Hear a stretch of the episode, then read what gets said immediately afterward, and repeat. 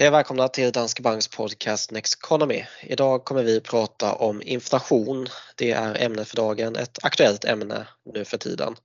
Men före det så går vi in på veckans Aktuellt som blir Kina den här veckan för vi fick en del statistik från Kina, inte minst BNP-siffran för det första kvartalet. Ja, och det där är ju lite intressant med tanke på att Kina har öppnat upp efter ett förlorat 2022 får man väl säga, när man hade de här väldigt tuffa covid-nedstängningarna som gjorde att man då eh, missade tillväxtmålet på 5,5 procent och facit blev eh, kring 3 procent så att det var ju väsentligt lägre.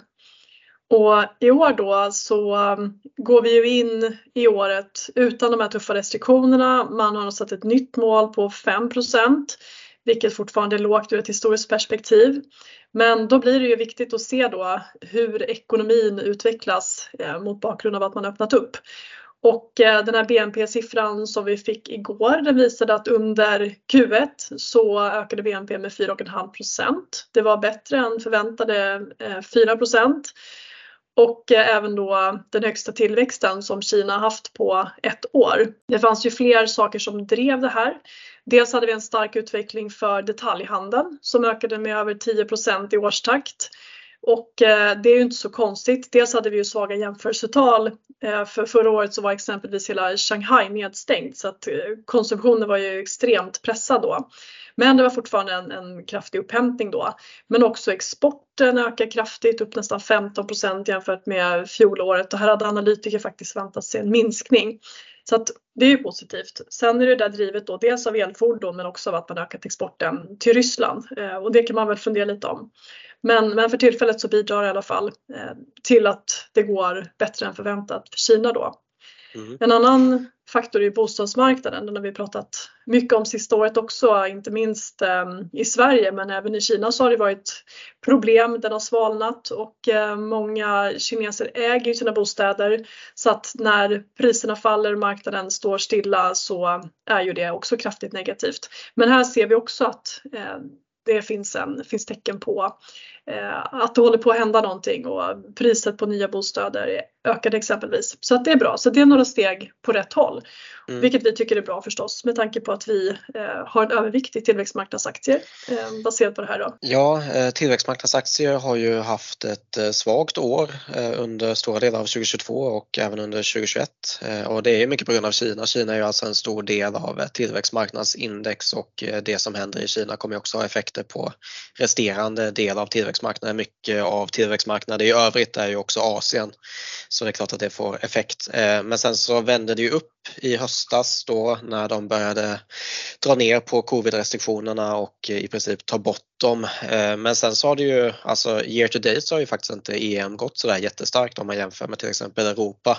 Så eh, då är ju frågan vad vi, ja, hur det kommer gå härifrån och framåt då. För eh, som sagt en väldigt stark uppgång i slutet av 2022 men inte riktigt det som man kanske hade hoppats på eller kunnat förvänta sig med tanke på att de öppnar upp och får den här tillväxteffekten på ekonomin.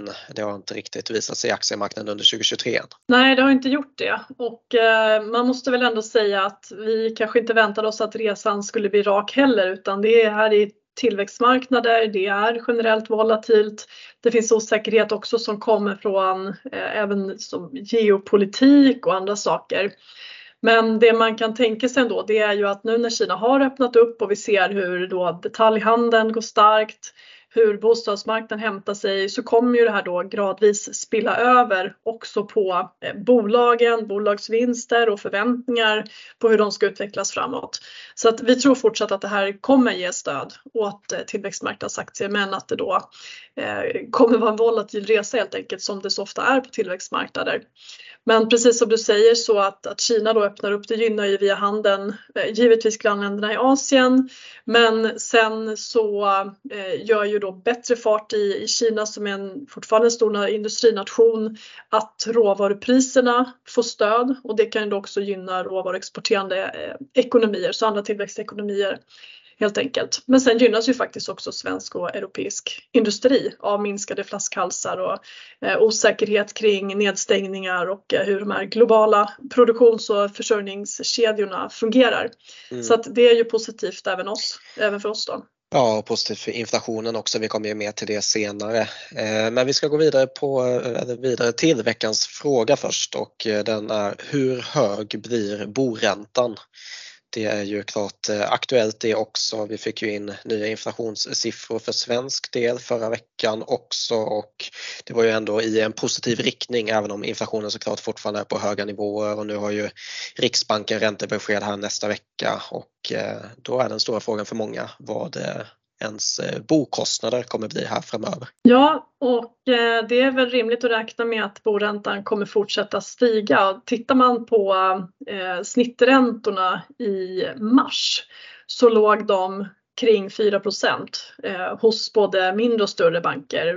Lite under hos vissa, strax över, men kring 4% och den rörliga boräntan den följer ju någorlunda väl det som Riksbanken gör så att mycket kommer ju bero på vad Riksbanken gör framåt då. Sen har ju bankerna då faktiskt höjt räntorna lite mindre än vad Riksbanken höjt styrräntan och man kan också se att eh, bankernas bruttomarginal på bolån har minskat under slutet av fjolåret och det är väl rimligt att tänka sig att svalnar bomarknaden, eh, färre människor behöver bolån eh, och den delen kyls av så kommer man kanske konkurrera mer med räntor då och då kommer marginalerna sjunka lite. Så att med det sagt då, det är inte säkert att den rörliga boräntan helt och hållet hänger med vad Riksbanken gör. Men om man tittar på vår prognos så är det att Riksbanken höjer 50 punkter nu vid mötet nästa vecka den 26 april. Och sen så höjer man en gång till med 50 punkter innan sommaren så att styrräntan toppar då på 4% jämfört med dagens nivå på 3% Och om boräntan då kommer upp nästan lika mycket så ska vi kunna ha en, en rörlig boränta som ligger någonstans strax under 5 Eh, och det är ju fortfarande då tre gånger högre, lite drygt, än vad, eh, vad hushållen hade för boräntor när det var som lägst här. Så att det här är ju en, en kraftig smäll mot hushållens ekonomi och vi har dessutom blivit mer sårbara för att räntorna stiger senaste åren beroende på en kombination av att bostadspriserna stigit så vi har tagit större bolån när vi har köpt. Många har flyttat också och, då, och köpt bostad i den här marknaden. Och dessutom eh, så var under fjolåret då, 2022 när räntorna steg så var de rörliga räntorna lägre än de bundna och det gjorde att ännu fler då valde mm. rörlig boränta. Så vi tittar oftast på vad som är billigast och så tar vi det. Mm. Eh, så att många tog rörliga bolån.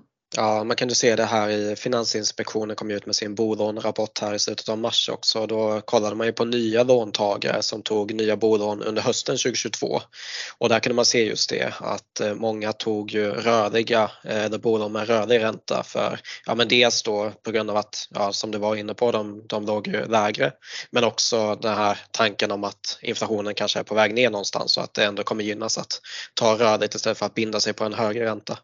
Eh, och det de också kunde se, alltså det är en ganska stor skillnad i slutet av 2022 jämfört med 2021. Alltså, dels så har den där genomsnittliga bolåneräntan fördubblats eh, och sen då 10% av nettoinkomsten gick till att betala räntor jämfört med ungefär 4% året innan.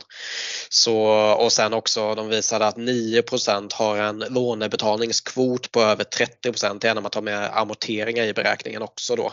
Och det var bara 3% under 2021. Så det är ju en stor andel av inkomsten som går till bostäder för nya låntagare och den andelen kommer att växa då under året när vi får nya räntehöjningar här. Så mm. ja, vi är ju känsliga för vad som händer med räntan från Riksbanken. Ja men vi är ju det. Kollar man på 2021 då, då var ju vissa bundna boräntor lägre än den rörliga. Så att du kunde binda ett bolån på ett eller två och i vissa fall tror jag också på tre år och få en ränta som då var lägre eller fullt jämförbar med, med den rörliga räntan. Och då var det ju fler som band. Men problemet med de bindningstiderna är att de fortfarande är korta och även i ett internationellt perspektiv så är det korta räntebindningstider. Så att förutom alla de som då har eh, rörlig ränta så kommer det också vara ganska mycket lån som då löper ut och där hushållen då möter en väsentligt högre eh, kostnad när den här bundna, rörliga, bundna räntan blir en rörlig eller när man då får binda om på en, en högre nivå. Mm. Så att ja, det närmsta halvåret så kan man tänka sig nästan en hel procentenhet högre boränta men förhoppningsvis då lite lättnad under 2024. Och då räknar eh, såväl räntemarknaden som vi och, och, de flesta andra med att Riksbanken kommer börja sänka räntan igen. Dock inte tillbaks till noll utan man kanske går från en styrränta på 4 ner mot 3% och då kan boräntorna också komma ner någon, någon procentenhet igen. Men det kommer fortfarande vara eh, väsentligt högre boräntor än vad vi har vant oss vid under, ja egentligen det senaste decenniet. Men um, vi, vi kommer väl tillbaka lite till det om vi ska Precis. börja prata lite om varför inflationen är så hög. Och där har vi ju många orsaker såklart men det, det bygger mycket på covid och det som hände under den perioden. Dels då att vi hade ja, jättemycket stimulanser både från centralbanker och finanspolitik och sen då på det de här störningarna i leveranskedjor och så, så vi hade en utbudsproblematik samtidigt som efterfrågan var väldigt hög. Vi köpte ju varor egentligen för alla våra pengar när vi inte fick resa och gå på restauranger så att vi såg ju priser på hemelektronik och inredning, renovering, eh, pool och terrassbyggen och eh, trädäck. Eh, allting steg ju kraftigt i pris. Och det var ju precis som du säger då att det här ledde ju till eh, utbudsbrist, hög efterfrågan, utbudsbrist. Priset på frakt eh, steg kraftigt, eh, komponentbrist till exempel inom halvledare och långa leveranstider. Och då när det finns för få varor i förhållande till vad vi efterfrågar så blir resultatet då att priserna stiger. Och det här började vi ju se redan våren 2021 i USA så det är ju två år sedan ungefär som vi började se de första tecknen på att inflationen var på väg upp. Och den utbredda uppfattningen då var ju att det här var ett tillfälligt problem och att när vi då öppnade upp ekonomin och började resa och spendera pengar på annat så skulle det här rätta till sig. Men sen fortsatte inflationen då stiga under hela hösten i USA och i början på 2022 så började det här även ätas in i Europa. Och sen i februari så anföll ju Ryssland Ukraina med resultatet att energipriserna steg, både oljepriset gick initialt upp men också gaspriserna i Europa då som, eh, som skenade. Och problemet med energi är att vi använder det till allting förutom att det påverkar oss vid, vid pumpen och när vi värmer upp våra hus så används det ju när vi tillverkar saker, när vi, vi värmer och vi kyler, vi transporterar varor eh, från olika platser till andra. Och det här gör ju att det då eh, gradvis äter sig in i kostnaden för mycket annat. Så mm. Eh, ganska snart så var ju inflationen ett faktum eh, i Europa och även i Sverige. Och sen fortsatte Kina med den här nolltoleransen mot covid-19 och det förlängde ju till viss del då problemen med, med flaskhalsar och brist på vissa typer av varor. tog mer tid innan saker normaliserades. Så att man får väl nästan säga att det är en, en räcka av olyckliga händelser som har gjort att det har blivit så pass hög inflation som det faktiskt är idag. Ja men precis. Och som sagt då kriget mellan Ryssland och Ukraina som kommer ovanpå allting när eh, vi redan har de här problemen. Och sen så får vi eh, energiproblem, energikrisen i Europa som man pratade mycket om. Och sen också då matpriserna som ju påverkar oss eh, också mycket i Sverige. Det har ju varit en stor del av av eh, prisstegringarna har ju varit livsmedel. Man får väl också säga att så här, företagen har haft möjlighet att fortsätta höja priserna. Så hade, hade konsumenterna inte kunnat absorbera de här prishöjningarna så hade de kanske inte blivit så stora. Men eh, ett, ett bidragande problem här är att konsumenterna har haft väldigt gott om pengar efter pandemin för att vi gjorde inte av med lika mycket som vi brukade utan sparandet var väldigt högt och de pengar som vi sparade satte vi i väldigt hög grad på börsen så att de steg i värde. Och vi har haft eh, buffertar, eh, känt oss rika kanske när, eh, när värdet på det vi äger i form av bostäder och aktier och fonder har stigit. Och det har ju också gjort att företagen har haft möjlighet att fortsätta höja priserna och knuffa det här vidare till konsumenterna. Mm. och vi har fortsatt konsumera ändå. Det har vi också kunnat se på makrodata att det har hållit uppe väl och särskilt nu då inom tjänstesektorn. Men men prishöjningar har ju varit fullt möjliga. Eh, mm. Och vi får väl se när, när pengarna börjar ta slut så att säga för då finns det ju en, en chans också att det blir mer dämpande för inflationen.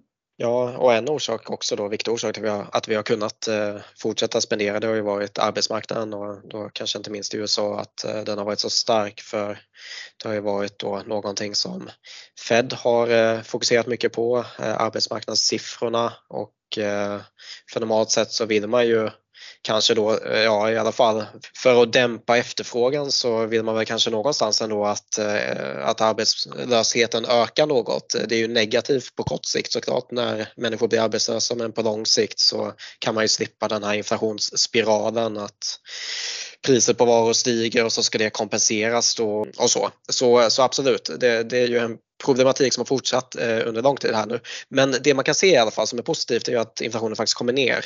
Eh, särskilt då i USA. Alltså, nu har vi till och med haft inflation som överraskar på nedsidan vilket är positivt. Vi är ganska vana vid att se inflationen överraska på uppsidan. Eh, men vi fick alltså kärninflation som kom in på 5% i USA nu. Och det är bra att den, eh, att den vänder neråt och vi har ju sett Eh, samma sak ske med det som kallas för headline, alltså den totala ja. inflationskorgen i Precis. både Sverige och Europa. Den, den ja. har ju dippat ner men däremot ja. kärninflationen har ju fortsatt stiga för europeiska. Exakt, det var headline jag tänkte på här nu. Headline kom in på 5% i USA mot väntade 5,2 Och mm. det som är lite intressant just nu är ju att den här headline-inflationen den ligger ju under kärninflationen. Man brukar mm. någonstans tänka sig att man har headline på toppen och sen tar man bort delar och sen så får man en lägre inflation men nu är det ju tvärtom och det är mycket på grund av energipriser och eh, olja och så som faktiskt bidrar negativt till inflationen på toppnivån om man säger så. Mm. Och det där har ju att göra med eh, när vi mäter inflationen och då um, brukar man ju dels prata om årstakten och det är ju det som vi historiskt alltid tittat på.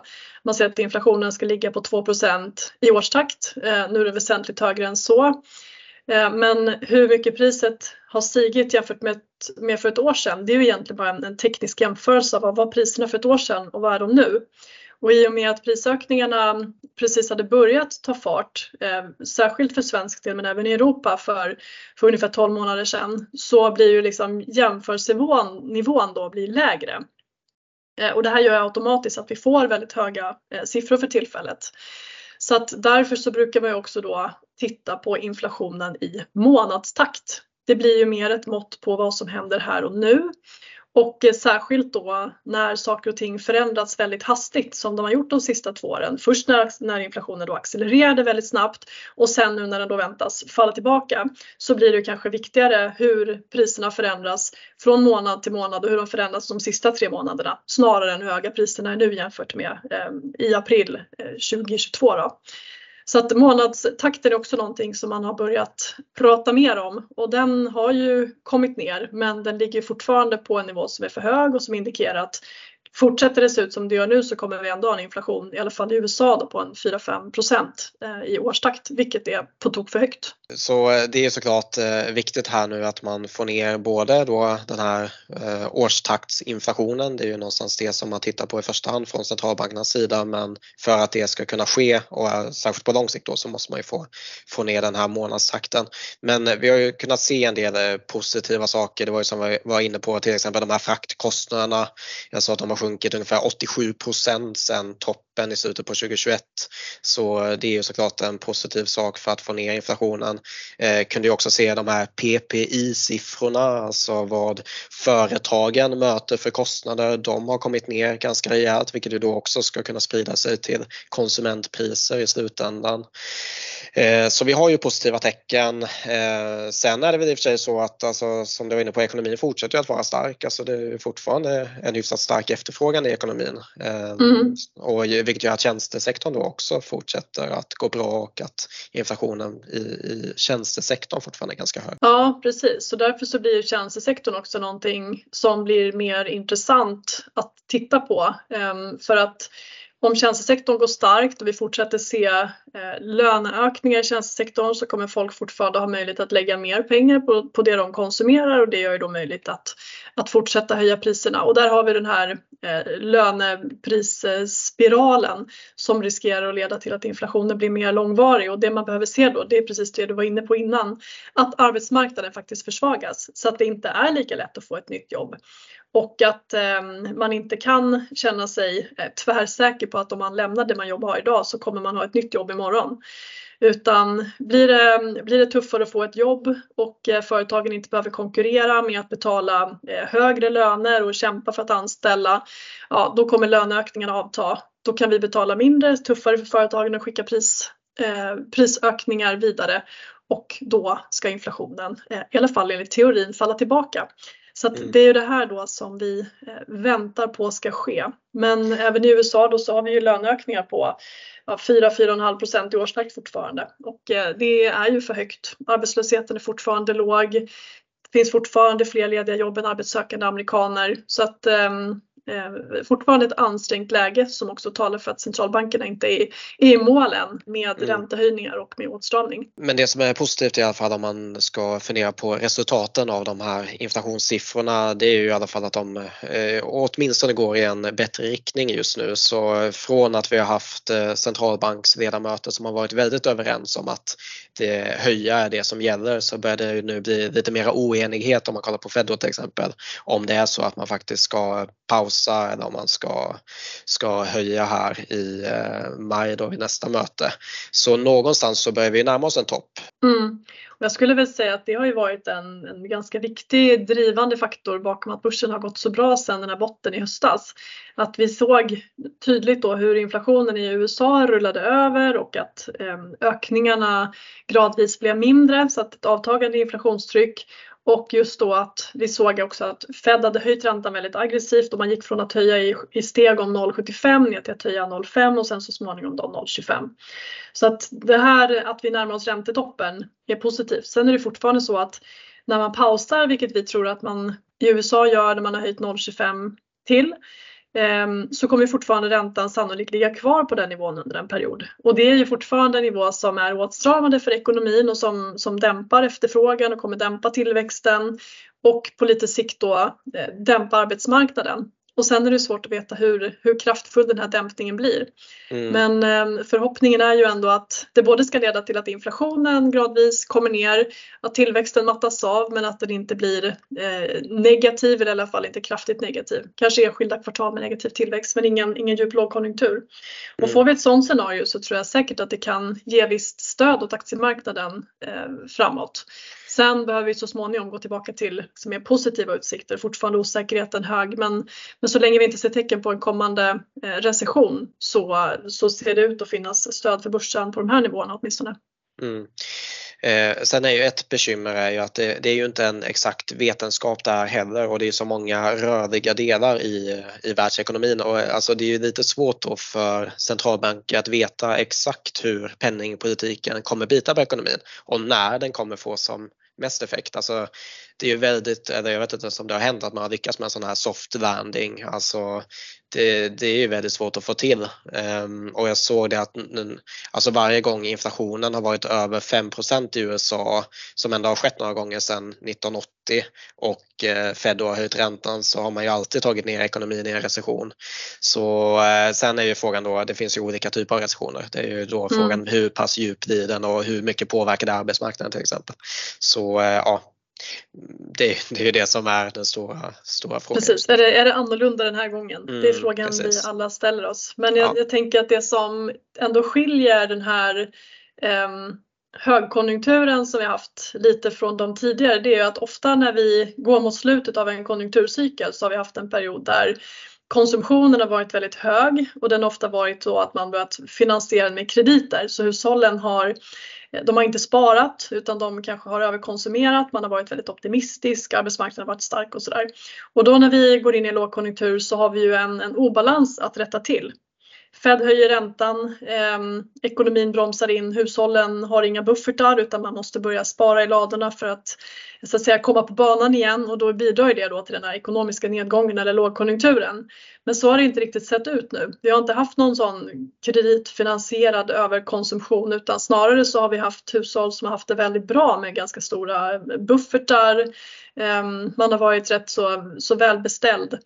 Eh, så att det talar ju för att vi kanske trots allt ändå kan få den här mjuklandningen. Och man, man har ju lyckats med någon mjuklandning. Men det är ju det är mer sällsynt än att man lyckas med, en, med att orsaka en kraftigare lågkonjunktur. Ja, sen så kan man kanske argumentera för att vi haft någon mera långsiktig, bara förlitat oss på att eh, räntor kommer vara låga och att finansiering alltid kommer vara billigt och att vi ska kunna låna till att till att finansiera ja, bostadsköp eller eh, andra riskfyllda investeringar. Så eh, det kan ju fortfarande vara så att det påverkar att vi har gått i den här miljön under så pass lång tid att, att vi inte har sett de fulla effekterna av det än, alltså att vi tar räntan från så låga nivåer till så höga nivåer på så kort tid. Ehm, men det är ju det, det är alltid en annan situation, det är därför man ska eh, undvika att anta att saker är som de alltid har varit. Ehm, mm. Det är sällan en, en bra sak. Och det kan man väl säga också om alltså hur, hur räntorna påverkar aktiemarknaden för att den här gången om man tittar på hur det såg ut under 2022 då fick ju stigande räntor börsen på fall. Och eh, i normalfallet så brukar räntorna stiga därför att de ekonomiska utsikterna förbättras och det som brukar ske då är att räntorna stiger när det ser ljusare ut och då brukar även börsen stiga. Så att normalt sett så går med stigande räntor och stigande börser faktiskt hand i hand. Men det här senaste året då, det är ju faktiskt ett undantag därför att räntorna stigit för att inflationen har stuckit iväg och centralbankerna stramar då åt så att de ekonomiska utsikterna försvagas och det är ju negativt för börsen. Plus då att det kommer från den här perioden med superlåga räntor och generös tillgång på kapital som gjort att många bolag blivit väldigt högt värderade. Eh, mm. Och att eh, när räntorna stiger då så blir de här kronorna man väntar tjäna långt in i framtiden eh, mindre värd idag och då faller multiplarna ihop. Så att det är en, en dubbel, dubbelsmäll mot börsen under, under fjolåret. Då. Mm. Bra, vi kommer ha, ha, anledning att återkomma tänker jag till de här sakerna och också prata lite mer om räntemarknaden numera. Alltså vi, vi har ju varit också inne i en eh, situation där aktiemarknaden har varit det enda som har varit i fokus för många. Alltså det är ju där du har behövt gå för att få avkastning. Numera så är det faktiskt så att du kan få en hyfsad avkastning genom att bara investera i då amerikanska treasuries eh, till exempel. Mm. Ehm, så det, det, finns ju en del eh, sådana saker som man eh, kommer behöva ta hänsyn till här framöver. Alltså vad är alternativkostnaden? Mm, precis, men också faktiskt positivt att det finns alternativ som kan ge en avkastning utan att man tar en väldigt hög risk. För mm. så har det också varit de sista Eh, halva eller hela decenniet att eh, just på grund av nollräntor och, och stödköp så har du behövt ta ganska mycket risk för att få någon förväntad positiv avkastning överhuvudtaget. Och den situationen har vi ju eh, faktiskt lyckligtvis eh, lagt bakom oss. Så um, det finns säkert positiva saker som kommer med det här också vart det lider. Eh, men här och nu så är det fortfarande lite osäkert hur det här kommer påverka ekonomin. Så um, ja, det finns säkert anledning att återkomma till det här ur flera mm. perspektiv tror jag. Vi ska gå vidare till veckans studie för att avrunda dagens avsnitt och eh, veckans studie idag heter alltså Unskilled and Unaware of it och det är alltså av David Dunning and, eh, och Justin Kruger eh, från 1999 är den här studien. Och eh, det är alltså den som ligger till grund för Dunning-Kruger-effekten och eh, den handlar ju då om att du inte riktigt vet vad du inte vet. Eh, många tenderar att ha som störst självförtroende när de precis har börjat investera för man har inte hunnit förstå tillräckligt mycket för att förstå hur mycket mycket man inte förstår. Eh, sen tenderar självförtroendet att gå ner när kunskapen ökar, man blir mer ödmjuk istället. Eh, börsnedgångar tenderar att öka ödmjukheten också. Men det de gör i den här studien är att de tittar på människors resultat och hur de själva bedömer sin förmåga inom tre olika områden då.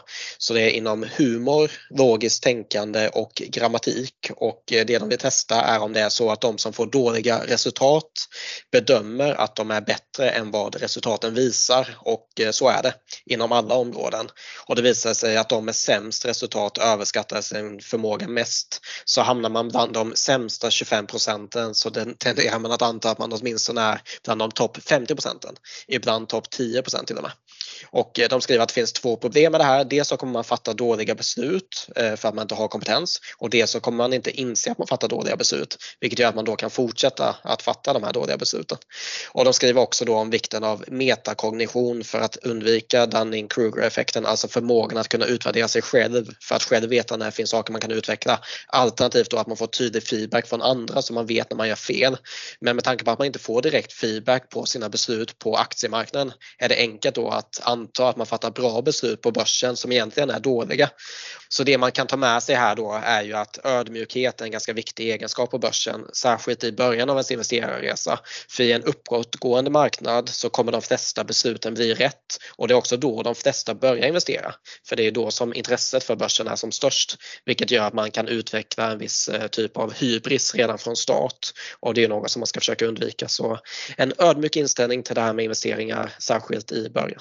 Mm. Det låter rimligt. Jag tycker också att det är någonting som man kan känna igen sig i att Eh, ibland så eh, upplevde man kanske för lång tid sedan i början av sin karriär att man hade bättre koll på läget än vad man ibland kan tycka att man har nu. När man har läst och sett betydligt mer. Och, mm. ja, det, men det, det kanske är bra med den, den ödmjukheten förhoppningsvis. Då. Ja men precis och eh, nej, men det är just det där att du, när man väl börjar nysta i saker så ser man hur komplext allting är. Eh, mm. Det finns så många saker som hänger ihop och som sagt historiska samband, det är inte säkert att de alltid gäller. Det är väldigt svårt att bara knyta upp saker på enkla tumregler sådär. Mm. Så eh, ja, man blir hela tiden eh, bevisad om Man blir motsatsen. klokare men känner sig dummare. Mm. Ja men lite åt det hållet faktiskt. Ja.